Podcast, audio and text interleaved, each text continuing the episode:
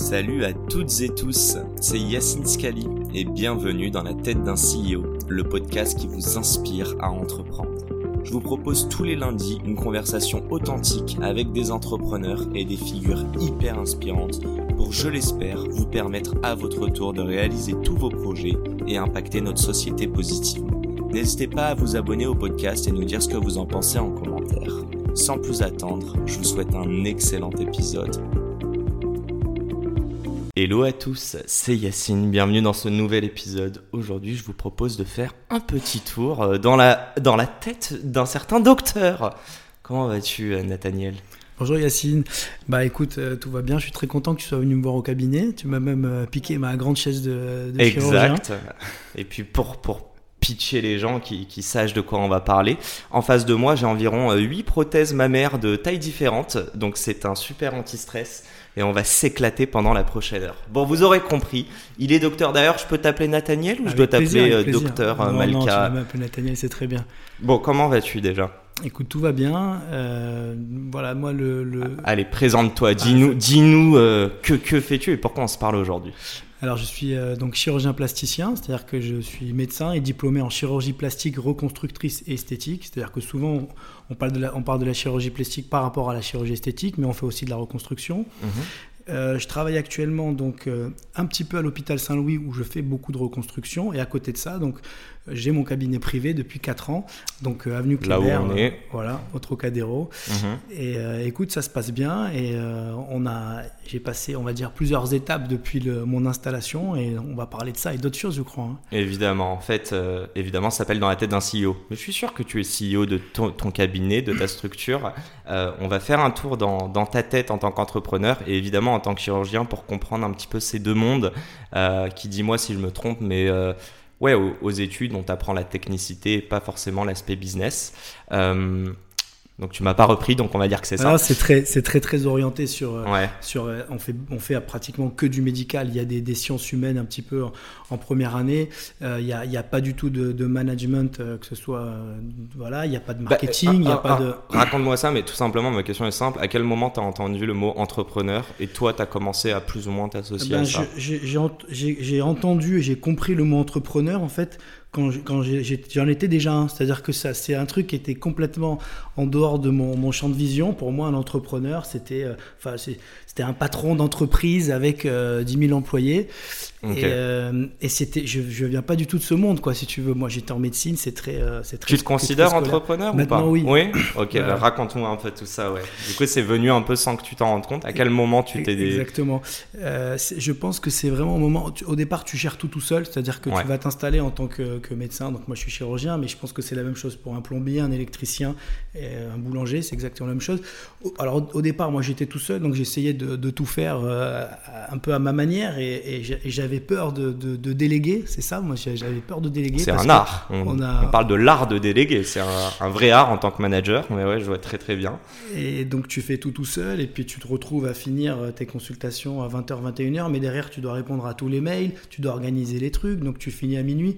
Et au bout d'un moment, tu peux plus, donc tu, tu, vas être obligé voilà, de, de commencer à, déléguer, à embaucher des gens. Et c'est là où tu te dis, bon, bah, en fait, voilà, c'est peut-être ça, être, pour moi, c'est ça, le, être entrepreneur. Très, très, clair, juste, déjà mis un pied dedans, c'est qu'en fait tu vas déléguer, donc ça veut dire que tu portes un projet qui a des tâches que, euh, euh, bon, bah, au bout d'un moment, tu penses qu'elles sont, que tu n'es peut-être pas la bonne personne pour le faire ou elles sont à pas assez forte valeur ajoutée par rapport à ce que tu fais. J'aimerais comprendre pourquoi tu as créé ta structure. Quand tu es aux études, c'est quoi les perspectives en tant que chirurgien? Ce qui, ce qui est fou en fait, c'est qu'en fac de médecine, on te forme à être un médecin à l'hôpital alors que plus de la moitié des médecins sont des médecins libéraux. Donc, euh, avec leur propre tu, cabinet. Tu n'es pas du tout préparé à ça. Euh, et tu, à l'hôpital, tu es très assisté en fait avec un, tout un système qui est déjà monté. Et quand tu t'installes en libéral, finalement, tu te retrouves euh, assez, assez perdu. Donc après, tu fais tes recherches, tu demandes un petit peu autour de toi, il y a tes proches, mhm. tu regardes des vidéos YouTube. Vraiment? Tu as, regardé? Vraiment, vraiment. Dans, quel cadre? Pour monter La en comptabilité, tu vois, ça peut être plein de choses. Euh, moi, la compta, au début, je ne comprenais pas grand-chose. Tu vois, as beau dire, ça euh, fait 13 ans d'études, mais euh, il y a des choses qu'il faut, voilà, il faut, il faut les apprendre il faut les, lire C'est d'autres études. Enfin, je veux dire, il y a des experts comptables, c'est pas pour rien. Complètement. mais vous en parliez entre étudiants, non? Pas tant que ça, non. En fait, euh, franchement, non. Pas, pas tant que ça. Et c'est dommage qu'il n'y ait flou, pas, des, des- des- en effet, des, des, des cours ou des, ce serait une matière peut-être en plus Ouais. de, de- qui te prépare à l'installation et qui parle un petit peu de tout le reste parce que je sais qu'il y a plein d'études euh, où, on parle voilà, du management, comme on a dit, du marketing, etc. Et nous, on apprend ça vraiment sur le tas, c'est-à-dire que euh, même le management des équipes, c'est-à-dire que tu es à l'hôpital, des, à un moment donné, tu passes chef de clinique, tu as des internes, les internes ont des externes, tu as, des t'as des gens dessous de toi, il faut les former. Et en fait, c'est un truc qui doit devenir tout seul. Quoi. C'est, c'est, Pas de formation, pas de formation. Pas de formation, c'est assez spécial et euh, je crois que c'est spécifique à la- un petit peu à la médecine parce que Mhm. euh, dans les autres corps de métier, il me semble quand même que tu es un petit peu, un petit peu formé à tout ça. ouais. Ouais, pareil, enfin, je ramène ça dans l'écosystème startup, mais par exemple, ou même dans des grandes entreprises, on te demande un MBA, par exemple, pour accéder à un certain stade. Toi, si je comprends bien, dans ce secteur assez particulier, et on va essayer de, de défricher tout ça, mais euh, ce sont tes aptitudes techniques qui vont primer, et donc ton- tout, tout le long de ton expérience. J'aimerais juste comprendre une chose, c'est quoi le choix quand tu dis qu'il y a 50% d'étudiants qui partent en libéral versus d'autres, euh, donc j'imagine qu'ils vont rejoindre, bah, c'est quoi, des hôpitaux, des Ouais, cliniques exactement. pourquoi toi et bon, tu vas parler de ton prisme, mais j'imagine que c'est aussi commun à beaucoup de tes étudiants, enfin de tes copains de promo. Mhm. Pourquoi vous, 50%, avez choisi de vous lancer dans ce, ce grand bain qu'est l'entrepreneuriat, sans filer au final? Bien sûr. Non, fin de compte, euh, quand, tu es à l'hôpital, je pense que l'hôpital, c'est bien d'être salarié, etc. Quand tu as besoin d'être cadré, c'est des tempéraments, des, des- On va pas dire qu'on est né euh, pour faire ci ou ça, mais tu as une mentalité qui est un petit peu différente et euh, tu es beaucoup plus libre, évidemment, euh, quand tu es en libéral. Euh, tu, es, tu es beaucoup plus taxé, évidemment, mais ça, tu Mhm. le sais pas, tu le sais pas avant de. avant de démarrer mais Donc, tu n'as euh, même pas de cours de fiscalité en fait là-dessus. pas du Ok. tout, tu ne comprends rien. La TVA, tout ça, tu débarques, on te dit, euh, tu fais de la chirurgie esthétique, il faut que tu payes 20% de TVA. Ah bon, mais qu'est-ce que c'est la TVA Et puis on te dit, non, mais t'inquiète pas, la TVA, tu la récupères quand tu vas acheter des trucs. Mais récupérer quoi? Enfin, tu vois, c'est. Ouais, non, mais je comprends. Et t'es là, et moi, je- tu découvres ça, t'as 30. euh, moi, j'avais. euh, euh, bah, je me suis installé, j'avais 30 ans, un truc comme ça, un peu plus, 31, 32 ans. Donc. euh, Attends, 32 ans, tu as commencé à 18, tu as fait quoi 11 ans d'études, c'est ça? C'est 13 ans en tout. 13 ans en tout, donc tu as fini euh, bah, 31 ans, Ouais, mais tu ça. travailles déjà. Tu jamais bossé en, CDI en, pour. euh, en- réalité, si, parce que quand tu es en médecine, c'est un peu spécial. Tu es étudiant à partir de la euh, quatrième année. En réalité, tu es à des l'hôpital, stages, tu as des stages, etc. Et après la sixième année, tu es quand même à temps plein, tu es interne. Et donc, tu n'es pas vraiment étudiant, mais tu es considéré comme un étudiant. C'est-à-dire que tu travailles, mais tu dois rendre des comptes. Ce Mhm. n'est pas ta responsabilité directement qui, qui est. Qui, qui est mise en cause, donc c'est enfin, c'est- pas les, tu soignes des gens, mais ce n'est pas sous ta responsabilité. C'est un peu particulier le statut d'interne. On dit euh, c'est resident, on dit- en anglais. Ok, ouais, je Le- le- mais l'internat, ouais, c'est très particulier. Euh, C'est une formation. C'est une espèce de Un peu formation. plus le droit à l'erreur. Ouais, enfin, le droit à l'erreur, pas trop, mais. Non, non, c'est. euh, contents, mais oui. Reprenons.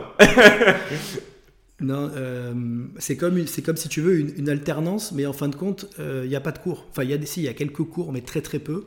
C'est euh, c'est l'école du terrain, quoi. C'est vraiment ça. C'est-à-dire que tu es, tu, es, tu es censé être toujours avec quelqu'un d'un peu plus vieux que toi, Mhm. qui va te chapeauter, mais tu prends des décisions. Voilà, c'est ça l'internat. T'as pas l'aspect de la fisca, t'as pas l'aspect du marketing, tout, du pas du tout, management. pas du tout. C'est le, compagnonnage. L'internat, c'est le compagnonnage. Mhm. S'il y a quelqu'un de plus vieux que toi qui va t'expliquer, voilà, euh, comment euh, traiter tel patient, et finalement, cette personne-là qui est au-dessus de toi, directement, elle, elle ne s'est pas encore installée parce qu'elle est chef de clinique, elle finit aussi ses études. Une- On, Ouais, on c'est est considéré aussi comme étudiant, donc c'est très particulier. Donc personne ne te parle de rien. Parce que les gens qui sont déjà installés, finalement, tu les croises pas, c'est très rare. Moi, je vais, aller, je vais je vais à l'hôpital un petit peu euh, une- je, fais un jour euh, toutes les deux semaines, tu vois. Bon, bah, je rencontre des étudiants, ils me racontent alors comment ça se passe euh, en cabinet, etc. Mais je suis pas avec eux en permanence, justement parce que je suis. T'as eu ça à l'époque où t'étais étudiant? T'as vu des, Oui, des bien sûr, libéraux bien sûr, un et petit ça, me peu? fais- et ça me faisait, ça me faisait un peu rêver, quoi. Tu sais, c'était Bah, les je- gens, c'était un peu les, les, les, les exemples, tu sais, les. les Qu'est-ce qui te faisait que Moi, je rêver, trouvais ouais. stylé, bah, le, ce, ce truc de se dire, euh, bah, il est, il est libre, tu vois, il fait ce qu'il a envie, euh, il a envie de de travailler 50, 60 heures par semaine, il peut. Bon, et en fin de compte, quand tu t'installes, tu ne prends pas vraiment de temps libre pour toi et tu, as tendance à vouloir faire toujours beaucoup plus. On, va, on va focus là-dessus, je trouve ça tellement intéressant. En fait, je voulais te poser un petit peu la question, tu peux peut-être y répondre, mais tu as, répondu d'une certaine manière. Euh, tu, cherchais de la liberté. Et déjà, la liberté, quand tu sors de 13 ans d'études, je suis sûr que c'est pas la même définition de la liberté que tu peux avoir aujourd'hui. Et surtout, toi, la réalité que tu avais connue, donc en étant interne, Qu'est-ce qui t'animait Bon, j'imagine c'est le métier, mais c'était quoi les limites qui rejoignent peut-être la liberté, mais qu'est-ce que tu n'aimais pas justement dans toutes les structures que nous as expliquées? C'est l'assistance publique, là on, parle des hôpitaux euh, publics, hein. c'est une, une, structure qui est incroyable, qui soigne tout le monde, et franchement elle marche bien, on a énormément de chance, euh, je le pense sincèrement, euh, d'être en France, on est bien soigné. Euh, mais voilà, le truc, c'est que c'est vrai qu'il y a beaucoup, beaucoup de monde dans les hôpitaux et tu peux te retrouver à devoir faire patienter des personnes euh, pour se faire opérer ou pour avoir une consultation parfois plusieurs mois, euh, même maintenant carrément plusieurs années. Et je trouve ça dommage, c'est-à-dire qu'à un moment donné, bah, si tu si tu t'installes en privé, tu vas pouvoir gérer peut-être les gens un petit peu mieux et tu ne vas pas être influencé par ce, peut-être ce manque de personnel à l'hôpital. Toutes les choses vont aller plus vite, voilà. Donc c'est relation patient euh, docteur, tu dirais qui est la, relation patient docteur, on va dire que c'est la même, mais c'est juste que j'ai l'impression parfois que malheureusement euh, et encore une fois, je pense qu'on est bien soigné, mais à l'hôpital, les, les, choses vont trop lentement. Euh, il y a beaucoup, beaucoup de personnel euh, soignants, euh, médicaux, paramédicaux qui, sont, qui, qui, ont changé de métier après le Covid. Ça, c'est un fait. Qui, ont, voilà, qui ont eu envie de faire autre chose. Et sans, dire ton âge, toi, tu l'as fait avant le Covid. Hein tu je veux dire, ce shift d'aller vers le libéral, tu l'as fait ah avant le Covid. tu, tu, parlais juste d'une chose, enfin, t'as pas dit le mot, mais j'ai l'impression que. Est-ce que c'était fuir un certain cadre? Parce que quand tu dis ah, liberté, tu dis relation. Ouais.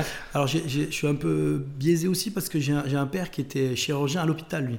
Ah, euh, hyper intéressant, ok. Euh, il est neurochirurgien, donc voilà, lui. lui tu voyais des frustrations Non, non, pas, pas, spécialement, mais voilà, je voyais que c'était très. Euh, tu fais tes gardes, tu fais tes trucs, très organisé, et, et, et, j'avais pas envie de ça. C'est vrai que j'avais envie d'être là. Alors je vais te dire un truc, en fait, quand tu es en libéral, tu fais pas des gardes euh, un ou deux jours par semaine. En fait, c'est comme si tu étais de garde tous les jours. C'est-à-dire que les patients que j'ai opérés, ils ont tous un numéro d'urgence euh, qui est mon numéro. Et donc, mon téléphone doit être allumé en permanence finalement. Donc, au final, je fais pas de garde, mais pour mes patients à moi qui ont été opérés, je, dois être disponible. Mais c'est, enfin, je encore une fois, on est obligé de faire le parallèle avec l'entrepreneuriat, mais tous les entrepreneurs que je, que je rencontre, euh, que ce soit du B2B ou du B2C, hein, ouais, ils disent qu'ils servent leurs clients et que quoi qu'il arrive, ils vont répondre un peu comme un investisseur qui va répondre à son euh, entrepreneur à 3 heures du mat s'il y a vraiment un problème. Euh, donc ça, je le, entre guillemets, je le comprends parfaitement. Juste une petite question, quand tu rentres justement et que tu commences à créer ton, euh, ton, ton cabinet, Attends, on va, non, on va faire un petit pas en arrière. Est-ce que tu es capable de faire une mini introspection, de regarder en arrière, toi plus jeune je pense que tout ce dont on parle, euh, choisir du libéral versus aller dans une, euh, à l'hôpital, ça relève aussi de tes soft skills, de qui tu es, de ta personnalité. Est-ce que tu vois cette quête de liberté, ce, cette, fuir un certain cadre et je te rassure, je suis dans le même, euh, dans, dans, le même mindset que toi. Mais juste, ouais, analyser, il y avait des signes avant-gardistes quand tu étais plus jeune. Moi, je, je, vais dire la vérité, j'adore ce que je fais. J'aimais pas trop l'école, le, lycée, tout ça. J'avais des bonnes notes quand il fallait les avoir, mais j'ai jamais vraiment aimé, les, les, comme tu dis, les, les cadres et le fait d'avoir des, des, des, choses à faire parce que tu dois les faire. Euh, mais tu dois passer par là. Et, la fac de médecine, pour moi, oui, quand je, avant de démarrer, j'avais envie, déjà envie d'être en libéral. Hein avant de commencer. Donc je ne savais pas exactement ce que c'était finalement, mais euh, je, savais que ça allait me procurer une certaine liberté, et c'est vraiment ça que je recherchais. J'ai jamais aimé être... Je, je me sentais pas emprisonné à l'école, tu vois, mais, mais c'était un peu, un peu ça, ouais. Et quand continuons dedans, ton père, il a dit quoi le jour où tu lui as dit je vais être chirurgien, par contre ce sera libéral? Non, non, il a, il a, il, a, même pas essayé de te convaincre? Hein, non, non. Alors tu sais, c'est particulier parce que c'est vrai que quand tu fais le, ta carrière à l'hôpital, tu sais, tu peux devenir professeur. C'est quelque chose qui est très, c'est une réputation, voilà, il y a mhm. professeur, machin. Quand tu es installé en libéral, tu n'es pas professeur, tu es docteur, donc il y a une histoire de statut aussi. Moi, je cours pas après le statut, tu vois, je, je fais ce que j'aime et j'ai envie de le faire à ma manière Et je trouve que le service que je vais délivrer, moi en libéral, sera meilleur que si j'étais salarié pour quelqu'un. Voilà, c'est ça que je, c'est ça que j'ai envie de faire. Non, non, mais très, très clair. Ce serait quoi le, si aujourd'hui tu voyais des étudiants euh, ou si tu pouvais t'adresser à toi-même, euh, tu vois, tes, tes débuts pardon d'études. Euh, je crois que chirurgien, tu te spécialises plus tard, mais j'imagine que tu l'avais déjà en tête. Concrètement, qu'est-ce que tu voudrais leur apporter pour ceux qui veulent se lancer en tant que libéral? Qu'est-ce que tu voudrais leur dire? C'est quoi les choses à anticiper? Bah, bah, après, Les galères Non, il faut, il faut, il faut. Bah, ce que je t'ai dit, c'est que le plus dur pour moi, c'était d'apprendre à déléguer en fait. Tu, tu es sur un métier où tout repose sur toi, et encore plus en chirurgie, c'est-à-dire que tu, tu prescris pas un médicament à quelqu'un qui va aller l'acheter. C'est ton geste à toi qui va compter, et du coup, tu as du mal à, laisser faire même d'autres tâches qui peuvent largement être faites par d'autres personnes sans problème. Et euh, moi, en tout cas, c'était mon, voilà, c'était mon petit. Euh, un peu plus dur pour moi, quoi, voilà.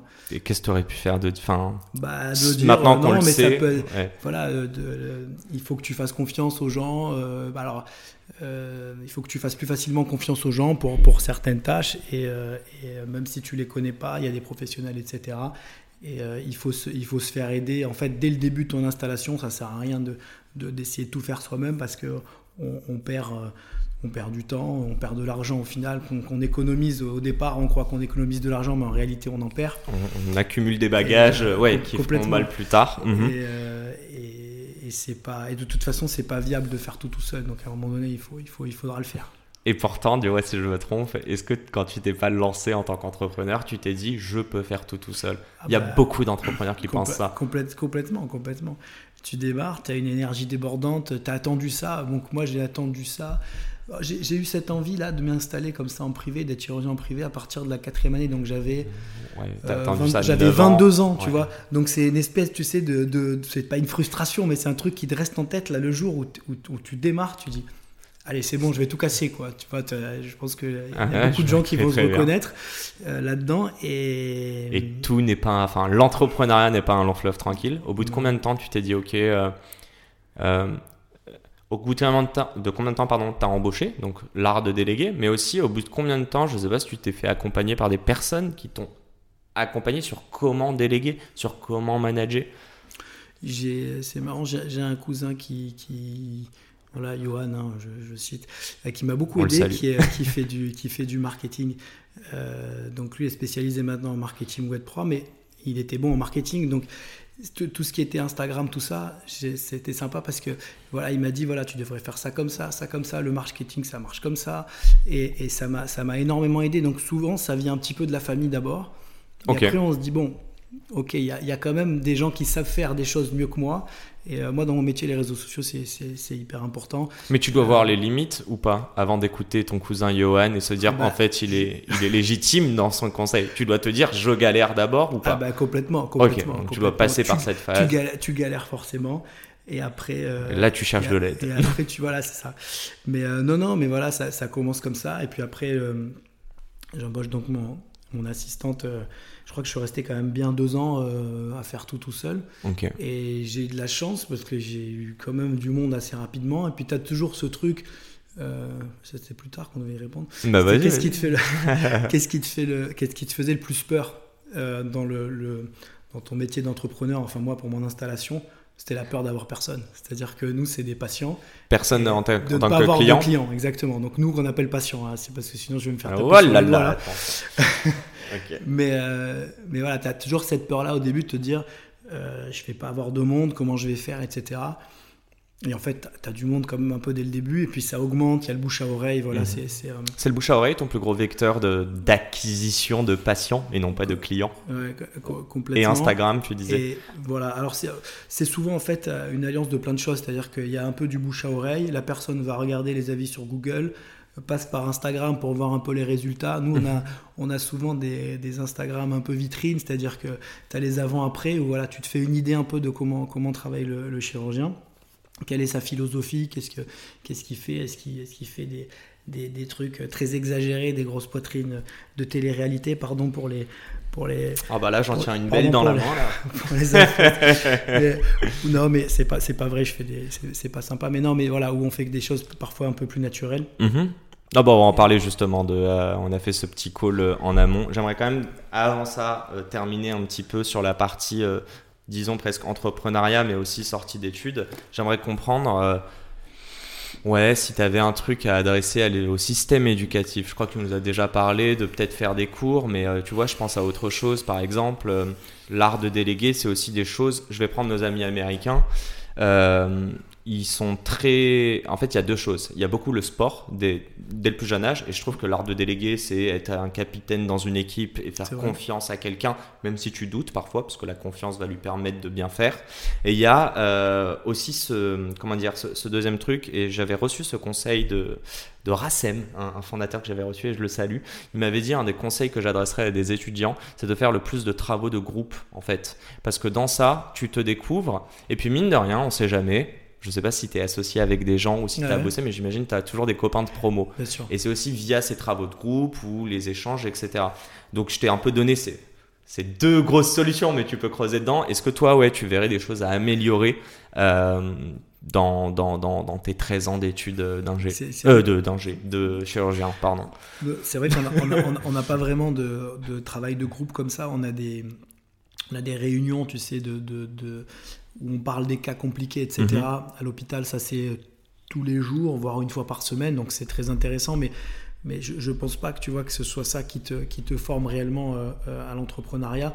Non, je crois qu'il faudrait des, des vrais, euh, moi pour moi, des vrais cours de management, des vrais cours de marketing. Le marketing, c'est hyper important dans notre métier. Je veux dire, on est, on est médecin, on n'est pas, on n'est pas commerçant, mais tu as besoin de savoir quand même comment ça fonctionne et, et si tu l'apprends pas, de toute façon, tu vas le découvrir progressivement, mais c'est dommage, je trouve, sincèrement. Moi, j'aurais vraiment aimé avoir. Euh, on vous fait rencontrer des, euh, des, des, comment, je sais pas si on appelle ça des pères, bref, des personnes qui sont passées, enfin, qui sont chirurgiens libéraux pas, versus. Pas, vraiment, non. malheureusement, tu peux les croiser à l'hôpital.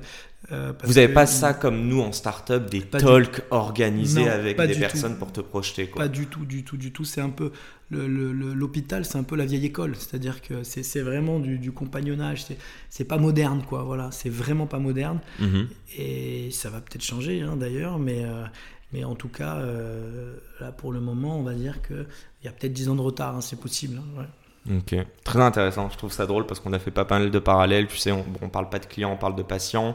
Euh, dans le monde du business, le marketing. C'est-à-dire que la, différence en, réalité entre, entre, un, entre un, hmm. médecin, on va dire, et, et, libéral et vraiment un entrepreneur, c'est que le but n'est pas de vendre quelque chose à tout prix. Alors tu vas me dire que l'entrepreneur non plus, mais, euh, tu, dois, savoir dire non. C'est-à-dire qu'on a souvent une image du, chirurgien, surtout du chirurgien esthétique, qui va dire oui à tout. Et euh, aujourd'hui, j'ai dit encore deux non à deux, trois personnes. C'était venu pour faire des injections. Non, parce que vous allez, ça va pas être joli, vous n'allez mhm. pas être contente. Mais un entrepreneur peut dire ça aussi. Parfois, la solution n'est pas bonne pour vous. Et l'idée, c'est pas que tu payes maintenant, c'est que tu sois satisfait sur le long terme. Exactement. Et quand tu dis non à une personne, euh, finalement, bah, ça va t'apporter beaucoup plus de patience parce que cette personne-là va, dire bon, bah, il est bien, je vais peut-être le voir pour autre chose ou je vais le recommander. Voilà. Et les gens sont, très reconnaissants de ça. Mhm. Et, en effet, en fait, tu as raison, c'est possible que dans le monde de l'entrepreneuriat aussi, euh, ce soit la même chose. Et, mais je le connais moins donc. Euh. tu y es, tu y es. C'est ça que je trouve très très cool. Enfin, aujourd'hui, tu l'as dit tout à l'heure, tu m'as parlé d'un boulanger. C'est tous ces métiers qui, pour moi, sont des entrepreneurs, mais ils n'ont pas l'accompagnement. Au départ, on m'a dit c'est sympa, tu vas faire le, podcast dans la tête d'un CEO. J'ai dit mais je ne suis pas légitime. C'est la première chose que j'ai dit. Hein. Bah, c'est le point commun à beaucoup d'entrepreneurs aussi, je te rassure. Euh, ça fait une bonne vingtaine de minutes et je peux t'introduire parfaitement. En plus, tu as déjà bien mis le pied dedans. La deuxième partie de ce podcast, on va vraiment parler de la chirurgie. Euh, Allez, je vais juste déjà te, laisser me représenter juste rapidement ton, ton métier en tant que tel. Euh, ah, et juste me dire, tu bosses avec combien de personnes? On n'en a pas parlé. T'as mais raison, t'as raison. Vous êtes combien là? en, réalité, moi, en employé, j'ai mon assistante, mais à la, clinique où je travaille, finalement, euh, au bloc opératoire, il va y avoir. Donc, je travaille avec un anesthésiste. L'anesthésiste, souvent, a un infirmier anesthésiste avec lui. On a, moi, quand j'opère, j'ai un aide opératoire. Il y a une infirmière aussi de bloc. Donc déjà au bloc, quand il y a une chirurgie, autour, il y a quand même euh, 4, 5. Il y a la personne qui fait le ménage, il y a la personne qui amène le, il y a le brancardier. Voilà. Donc à la clinique, il y a peut-être 6, 7 personnes déjà. Et ensuite, euh, j'ai mon assistante. On a pris il n'y a pas longtemps une, une agence de presse. Est-ce que tu peux nous expliquer c'est quel genre d'opération que tu fais Ouais, Et après, je vais avoir une question à un million Il pour a toi. Pas de souci. Alors, quand, quand tu es chirurgien plasticien, en réalité, tu fais de la médecine enfin, esthétique, donc tu peux faire des injections. Ouais. euh, et tu fais de la chirurgie. Moi, les chirurgies que je vais faire donc, en clinique, ça va être plutôt donc, les, les, les- la poitrine, donc que ce soit euh, augmentation mais aussi réduction. C'est moins médiatisé, mais c'est quand même très fréquent de faire des réductions mammaires. Tu peux faire des liftings, tu peux remonter la poitrine. Je fais beaucoup de ventre, moi, chez les femmes qui ont eu une, deux, trois grossesses. Donc ça s'appelle une abdominoplastie, c'est retendre la peau du ventre Mhm. resserrer les muscles et aspirer la graisse. Euh, et je fais aussi des, pas mal de lifting faciaux. Donc euh, voilà, pareil, qui a souvent mauvaise réputation parce qu'on on pense que aux gens qui ont été ratés, Mhm. mais ça peut être bien fait et naturel et je pense que ça rend service aux gens. Ils, ils ont été réussis, euh, les frères Bogdanov, leur âme. Alors, le, le problème des, des frères Bogdanov, c'est que c'était beaucoup de, justement beaucoup d'injections exagérées. Et, euh, et évidemment, quand ça ne ressemble plus à quelque chose qui existe dans la nature, ça choque le, ça choque le regard des autres et c'est pas le but de la. de Tu la les, tu aurais opérés? Euh, pour leur enlever leur implant, etc. Oui, parce que je crois qu'ils avaient des implants sur le visage. Donc pour re- revenir à la normalité, oui, mais non, évidemment pas euh, pour les modifier comme ils ont été modifiés. Non. Bon, je vais me jouer, je vais me prêter Juste, au juste jeu. pour finir, Ouais, donc à l'hôpital, les chirurgies sont un petit peu différentes de celles que je pratique, c'est-à-dire que c'est plus retirer des cancers de la peau, la reconstruction du sein après cancer, de la, du, après cancer du sein, excuse-moi, et, la, et les reconstructions après brûlure. J'ai été chef de clinique donc, dans, le, dans mon cursus Mhm. pendant euh, un an donc, au centre des brûlés de Paris, qui est à l'hôpital Saint-Louis, et donc j'ai beaucoup de patients aussi que je suis euh, euh, de, de- voilà, de, de séquelles de brûlure. Ça, c'est de la, euh, C'est de la je- réparation. Réparation, la réparation, réparatrice. la- la limite, tu sais, est pas facile à, à, Bah oui. à- à voir parce que par exemple, euh, quelqu'un qui est, qui est une fille qui est née sans poitrine aussi, euh, c'est remboursé par la Sécu, c'est considéré aussi comme une, tu vois, comme une chirurgie réparatrice. Bon, tu vas dire, mais elle n'a pas été brûlée. Mais voilà, donc tu vois, c'est Ah, euh, particulier. Le nez, si tu as une déviation de la cloison, tu peux mal respirer, bah, pareil, ça va, ça va être pris en charge. Tu vois, donc la, la- la limite entre chirurgie esthétique, plastique réparatrice, parfois c'est compliqué. Et je vais te dire un truc, c'est que les, les patientes qui nous consultent pour une chirurgie esthétique, pour elles, dans leur tête, c'est toujours réparateur. C'est ça qui est intéressant, c'est-à-dire qu'elles le voient comme une réparation pour elles. Donc les gens Mhm. autour souvent ne comprennent pas, oh, mais pourquoi tu fais ça, t'as pas besoin. Réparation même Pour dans leur elle, tête, notre confiance en soi, etc.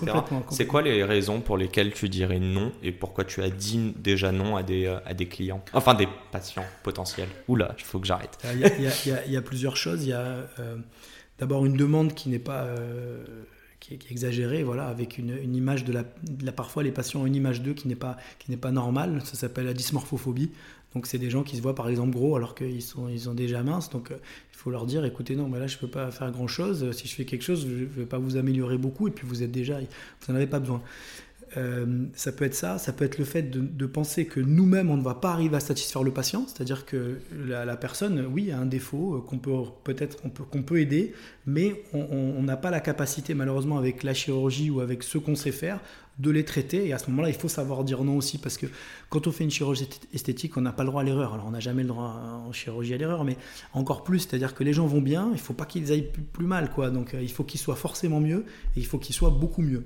Est-ce que tu arrives à déceler. euh, Attends, je te laisse terminer. y en avait vas-y, peut-être vas-y, deux. mais je- bah, préviens. En fait, là, tu dis ça, mais je me dis, il y a plein de personnes, enfin, il y a des patients qui viennent te voir pour le nez.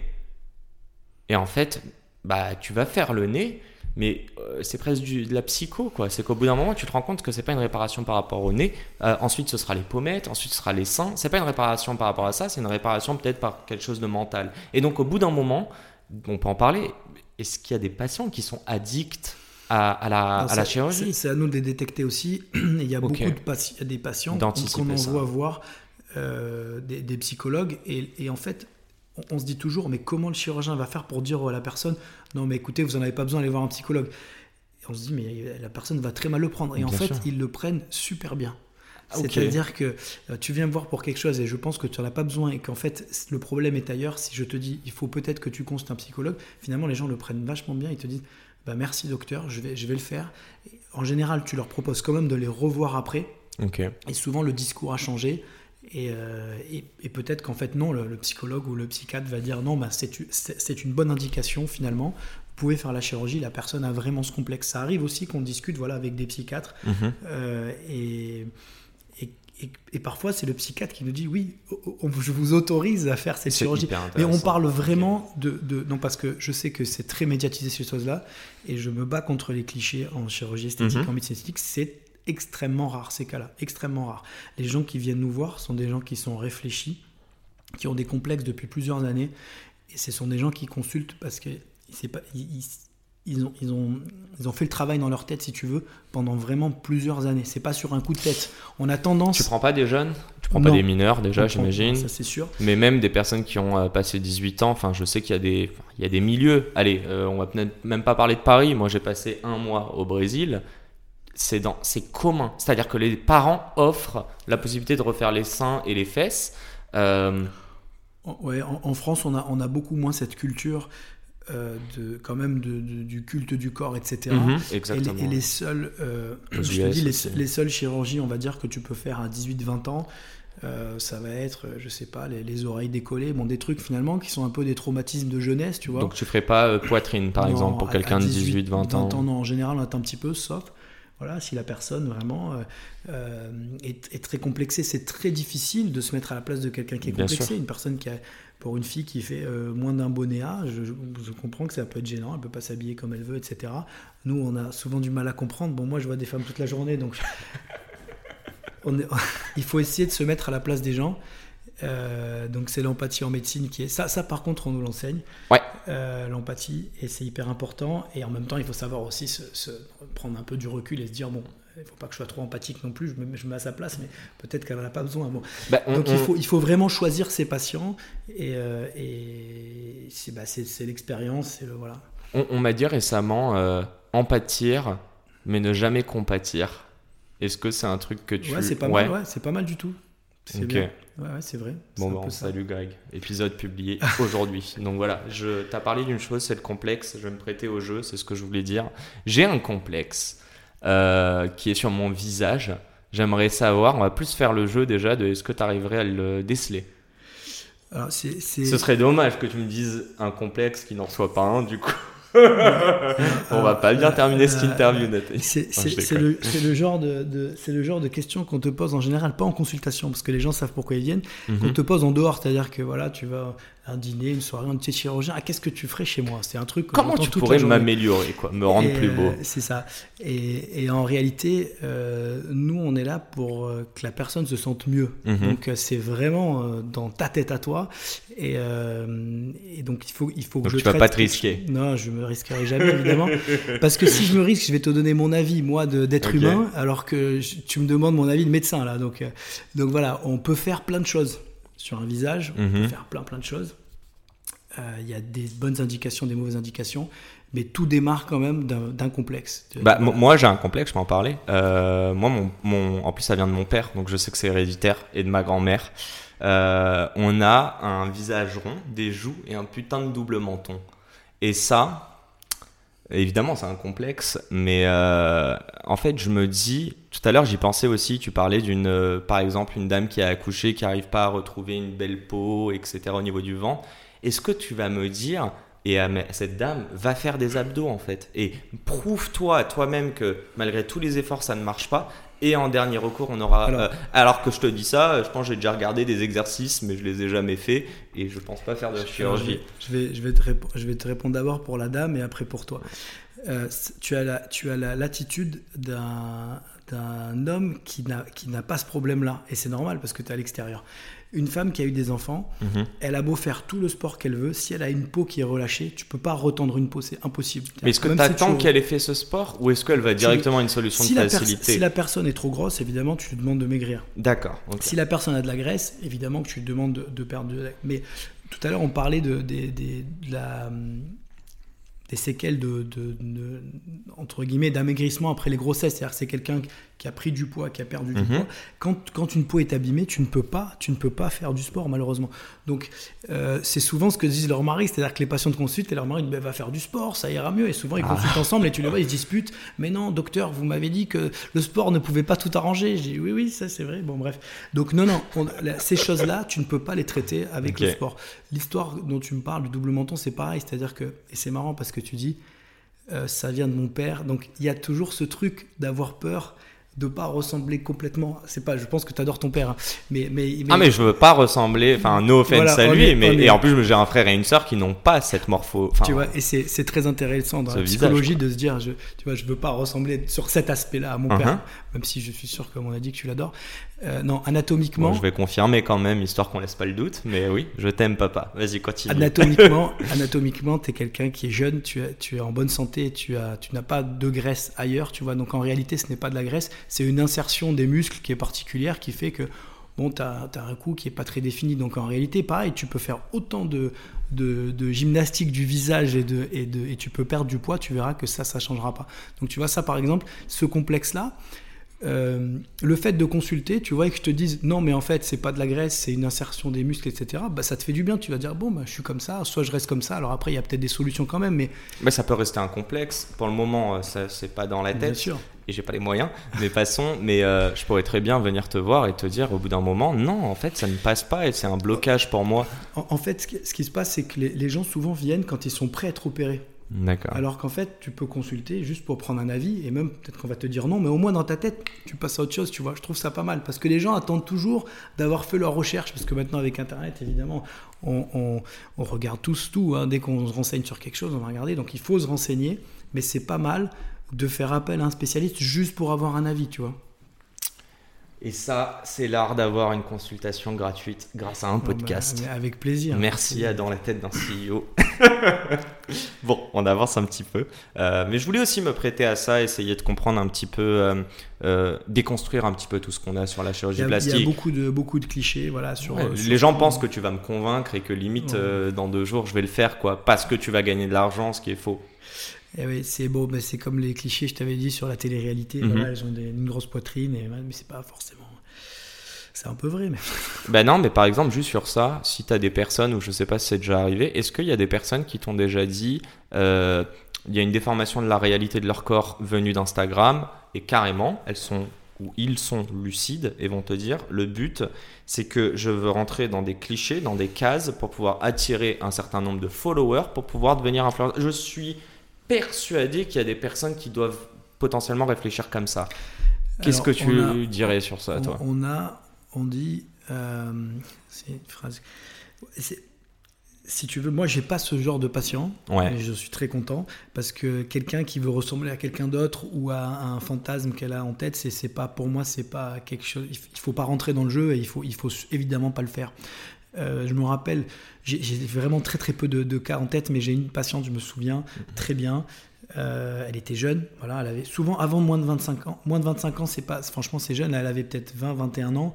Et elle m'a, elle m'a clairement montré des photos en me disant voilà, la poitrine, je voudrais ça, les fesses, je voudrais comme, comme cette fille, les seins comme ça. Donc c'était un peu une histoire de, de, prenait plusieurs poupées Barbie et puis elle faisait un assortiment, euh, le bas de celle-ci, le haut de celle-là. Mhm. Euh, et, je lui ai dit mais on n'arrivera jamais déjà à ressembler à quelqu'un d'autre. Et puis bon, bah, elle, était, elle était bien, je veux dire, elle avait pas de, mais elle s'était mise dans un truc où il fallait absolument euh, qu'elle ressemble à ses, à ses idoles de télé-réalité. Mais encore une fois, j'ai eu un cas comme ça. Après, ça peut arriver, c'est déjà arrivé que les personnes me demandent de ressembler à leur filtre. C'est-à-dire que, pas complètement, mais ils me disent voilà, j'ai un sillon, euh, ouais, je euh, le sillon nasogénien, le sillon des joues. Quand je, quand je prends une photo avec mon filtre, bon, bah, je me trouve bien. Bon, j'aimerais bien ressembler à ça, mais ils, savent très bien qu'ils vont pas y ressembler, si tu veux. Là, cette personne-là que j'avais vue, elle, elle avait, elle avait ce vrai. Euh, je pense que c'est comme une maladie finalement, un peu des réseaux sociaux. Pour l'instant, ça n'a pas de nom, mais mhm. ça va peut-être arriver. Euh, d'ailleurs, on va, on va rappeler quand même aux, gens que 90% des photos qu'on voit sur Instagram, surtout des influenceurs, sont retouchées. Évidemment. Et, euh, et, en dehors des chirurgies qu'elles ont faites, elles, elles, ont des filtres, elles ont des. Euh, même les vidéos, on sait maintenant qu'il y a des il y a des filtres vidéo et donc il faut, il faut faire très attention de ne pas tomber dans le panneau, de se dire euh, j'ai des cernes alors que personne n'en a, mais en fait parce qu'on passe sa journée à être sur Instagram, mhm. c'est pas la réalité et c'est vraiment vraiment important de le, le rappeler. C'est comme le grain de peau, si je m'approche, on va, on va voir que j'ai des pores, un peu dilatés, etc. Et c'est normal. Et quand on regarde les photos, que ce soit dans la presse ou sur Instagram, elles sont toutes, toutes, toutes retouchées, donc ne vous faites pas avoir s'il vous plaît. voilà. J'ai une petite question pour toi, je me permets mais si tu ne veux pas y répondre, on la coupera. As déjà eu, toi, recours à titre perso à de la chirurgie? Alors moi, en chirurgie esthétique, non. Je, fais un petit peu de médecine esthétique. J'ai déjà fait du micro-needling médical, c'est pour la qualité de la peau. J'ai fait du Morpheus 8. Morpheus 8, c'est une technique de micro-needling avec de la radiofréquence. C'est plus de la médecine esthétique que de la vraie chirurgie. Ça vient d'un complexe ou pas? Non, c'est enfin si j'avais une peau qui était un peu abîmée, j'avais j'ai eu beaucoup d'acné euh, quand j'étais euh, quand j'étais jeune, mhm. donc j'avais des, des, traces euh, sur la peau et ça, ça permet de les, de les, atténuer. Donc après pour le moment mes rides me gênent pas, tu vois, mais je, je sais que je, probablement je ferai un petit peu de botox, mais comme chez un homme, c'est-à-dire qu'on en met un petit peu moins que chez la femme. Et, ça, et je suis sûr que ça restera naturel. Pour l'instant, ça ne me gêne pas encore, mais je, je, je, le ferai sans problème. Je, crois à ce que je fais. Ok. Et, euh, et euh, voilà, je fais. Euh, et ça t'embêterait que demain, on puisse te voir et reconnaître que tu as eu recours à la chirurgie esthétique. Ah, bien sûr, complètement. Parce que du coup, ça veut dire que c'est pas naturel. Je déteste, c'est tout ce que j'essaie d'éviter pour mes patients. Et, euh, et, et quelqu'un qui vient et qui a déjà eu des injections ailleurs et qui me demande d'en mettre plus, si je trouve que c'est exagéré et qu'encore une fois, ça sort du cadre de la normalité euh, de ce qu'on peut voir dans la vraie vie, non, je ne fais pas évidemment. Bon, avant de passer à mes dernières questions euh, du tac au tac, et pour pouvoir voir nos belles glandes mammaires euh, qui sont entre nos deux micros. Euh, j'aimerais, en fait, tu as fait des intros parfaites sur tous ces sujets. À la fin, on, est quand même en train de parler du culte de la beauté, euh, du, du, presque du culte du non naturel, du superficiel, via les filtres, via la déformation de, nos, de nos physiques et des nouvelles normes. Et puis là, on rentre dans un truc, c'est la tech, l'innovation, l'intelligence artificielle. On va pas rentrer sur ce débat-là, mais moi, j'aimerais juste comprendre une petite chose. Est-ce que déjà ton métier c'est un métier d'humain ou est-ce que à terme il peut être remplacé par de la technologie Et euh, tu vois, tu parles, on parle encore une fois d'intelligence artificielle avec des gens qui viennent avec des filtres, euh, qui viennent corriger des défauts que parfois ils ne voient même pas. C'est ça qui est fou. Mm. Euh, ouais, dans la globalité, c'est quoi ton, ton... En gros, il y a l'intelligence artificielle d'un point de vue métier pour toi, mais il y a aussi l'intelligence artificielle qui est en train de d'impacter, je pense, le ressenti de tes patients et donc, in fine, ton métier. J'ai été formé dans un service où en fait tu ne calcules pas. C'est-à-dire que tu sais, il y, a le nombre d'or, etc. Et euh, il y a des théories en médecine esthétique et où en fait tu as des, tiers sur le visage et tu fais des calculs avec des choses qui sont euh, tu dois calculer, voilà, la pommette doit être avancée de ça, le nez comme mhm. ça, la bouche comme ça. Et moi, donc le professeur Mimoun, en l'occurrence, euh, nous a toujours dit non, vous pouvez calculer ce que vous voulez, euh, vous prenez tel et tel visage. Non, mais on est tous différents et en fonction de, des différentes ethnies, hein, en médecine on dit qu'il y a des ethnies, c'est comme ça. Je, mais voilà, on a des visages différents et, et il faut pouvoir s'adapter et ça, pour le moment, à mon avis, une IA, c'est compliqué. Euh, et, donc voilà, l'important, c'est l'œil et ton, et, ton, et ton feeling. C'est ça qui est intéressant et c'est ça que je trouve beau dans, ce, dans notre métier. Est-ce que l'IA nous fait pas perdre cette singularité? C'est ce que tu dis, bah, chaque personne est unique. Chaque personne est unique et quand tu mets un filtre, tu verras que les, un filtre d'une photo, c'est une IA, hein, euh, puisqu'elle elle te... Voilà, mais ça te fait toujours un peu la même tête, tu vois ce que je veux dire? Alors que finalement, quand tu fais une chirurgie, tu... je sais très bien que les gens ont en tête les trucs on voit toujours les mêmes têtes, mais non, c'est pas vrai, on peut faire ce qu'on veut. Et je crois que c'est ça qui est intéressant dans ce métier, c'est que c'est artistique, et, et, le, côté vraiment artistique pour moi, l'IA, il n'y arrive pas encore, enfin, à mon avis. Ok, et toi, à titre euh, donc professionnel, tu l'utilises pour tes manipulations Est-ce que tu es assisté? Est-ce que même dans l'analyse médicale, il y a des. il n'y a pas cette techno encore? Pas vraiment pour le moment. Après, euh, voilà, ça, m'intéresse évidemment que j'ai peut-être GPT-4, machin. Bon, on a, on a tous, euh, on tous mis un peu dessus. on a posé des questions. voilà, on lui a tous posé des questions. moi, je lui, en ai, je lui ai posé des questions sur mon métier. Euh, c'était bien, mais il y a des lacunes encore. C'est quoi que... tu, peux nous donner des petits cas concrets euh, bah, C'est trop technique ou... Non, non, c'était des trucs, voilà, quelles sont les, par exemple les, précautions à prendre après une injection d'acide hyaluronique? Bon, bah tu vois, il y a des choses qu'il faut faire et pas faire. Et il avait oublié, euh, je, je sais plus exactement ce que c'était, mais voilà, un des, quatre trucs, tu vois, fondamentaux, qui était ne pas prendre l'avion, ou alors peut-être qu'il m'avait dit ne pas prendre l'avion, mais il n'avait pas dit de ne pas boire d'alcool. Enfin, tu vois, il y a, un des trucs qui était vachement important qu'il n'avait pas dit. Donc voilà, on est, on est, je pense que ça va, ça va nous aider peut-être plus tard. Mais là, pour le moment, se dire que c'est, on, y compte dessus, je, je, je crois pas, je crois pas. Très clair. Donc ça reste un métier d'humain C'est ma dernière question avant qu'on passe sur les questions du tac au tac. C'est quoi ton ressenti sur l'avenir entre la place des réseaux sociaux, la place de ces filtres et de la techno, donc l'IA, et la place euh, pour un nouveau culte qui malheureusement, de, donc là je te donne déjà un peu mon avis, mais qui est standard en fait? Bah, en fait, il faudrait qu'à chaque fois qu'il y a un, filtre, ça puisse être détecté et déjà que les gens le sachent. C'est-à-dire que quand déjà tu vois quelque chose et tu sais que c'est pas naturel, c'est pas la réalité. ça fait du bien pour ton cerveau. Tu vois, tu dis bon, ça c'est pas réel. Le problème, c'est que parfois on ne sait pas. Donc euh, euh, c'est là le problème, c'est que les, les gens savent plus reconnaître euh, s'il y a un filtre, enfin si c'est réel ou pas, c'est ça le truc. C'est que voilà, il faudrait qu'il y ait un badge, je sais pas, peut-être la certification de photo, mhm. euh, une, je sais pas, je balance une idée comme ça, hein, mais une petite croix verte en haut qui dise voilà, bah, cette, cette, photo, cette vidéo, elle est, elle est, il n'y a pas de filtre, c'est certifié, et ça ferait du bien aux gens de voir ce qui est vrai et pas vrai, parce que tu as raison, et surtout pour les jeunes générations, en fait, quand ton cerveau est en formation, on va dire entre 15 et, à mon avis, 23, 24, 25 ans, tu vois beaucoup d'images de choses qui n'existent pas, ben, dans ton cerveau, ça va être un petit peu le standard. Ouais, ton et, tu vas essayer déformé, de, tu vas être, tu vas essayer d'y ressembler. Mhm. Mais c'est pas forcément. Euh, je trouve ça fou. Enfin, là, j'essaie de trouver le mot et je me suis dit, en fait, ce que tu es en train de dire, c'est qu'il faudrait un label bio, quoi. Bah ouais, c'est ça. Hein. Bio, non génétiquement modifié ou non. Enfin, c'est, je trouve ça fou, quoi. Mais mais on y tend. On, crée, quelque chose ou pas, Yacine? Écoute, si tu as l'argent, moi j'ai la force de travail, l'exécution et mon anti-stress, c'est-à-dire une glande mammaire dans les mains. Bon, un grand merci euh, Nathaniel. Je te propose qu'on se retrouve dans 30 secondes en vidéo pour les questions du tac au tac. Let's go Allez. Et on est donc de retour pour cette dernière partie, les petites questions. Bon, as-tu pris du plaisir Nathaniel? C'était incroyable Yacine. J'ai dit, il fallait dire, il fallait dire Yannick. Mais oh putain, Noah, à la limite, ça marche. Bon, première question. Je vais pas te poser la question comme d'hab aux autres. Euh, de qu'est-ce que l'entrepreneuriat. En plus, tu nous l'as bien expliqué, tu es tombé dedans euh, sans t'en rendre compte. J'aimerais comprendre, c'est quoi la partie la plus dure de ton job au quotidien en tant que chirurgien entrepreneur? C'est bien parce que tu m'as pas me laissé me préparer là. Je te dis, normalement, tu as la réponse à toutes les questions que je vais te poser. Ouais, ça va être facile, tout va bien. Euh, non, ce qui, est, ce qui est le plus difficile dans le, dans le métier que je fais, en fait, c'est la, c'est, qu'en fait, le, malheureusement, le, le, la chose que je vais délivrer, finalement, c'est la chirurgie et ça repose un peu, un peu sur moi. Donc, même quand quand je vais déléguer quelques trucs, le, produit final, c'est moi qui vais, c'est moi qui vais délivrer.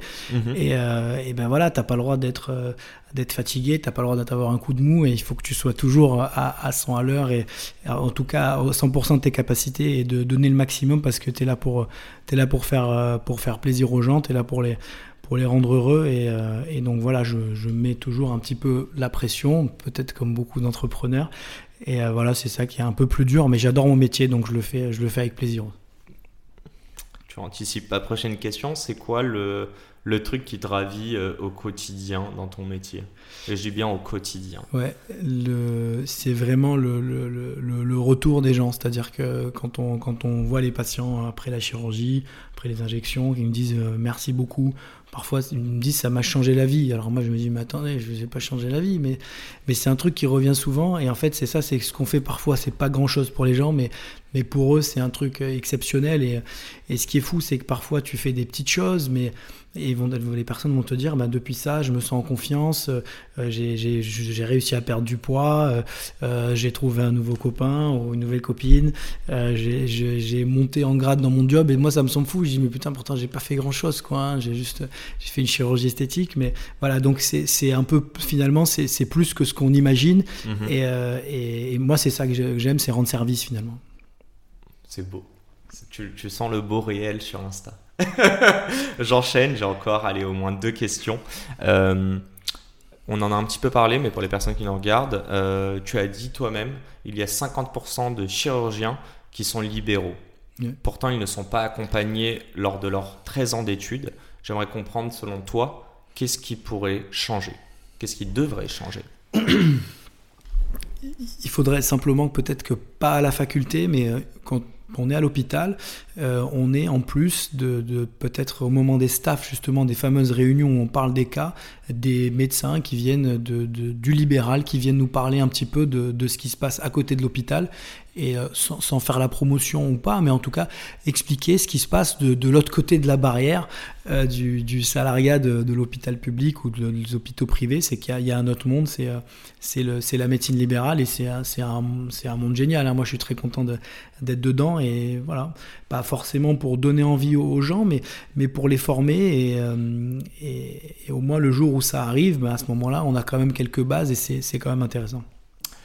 Allez, deux dernières questions promis. La première est simple. On te souhaite quoi pour la suite si on se reparle dans, allez, on va te laisser 2-3 ans, dans 3 ans? 2-3 ans Bah écoute, euh, là j'espère acheter donc, le, cabinet où je, suis déjà, c'est en train d'être fait, j'espère, et peut-être en prendre un autre un peu plus grand, avec euh, un peu plus de, personnel, avec euh, toujours la, même, la même agence de presse et peut-être...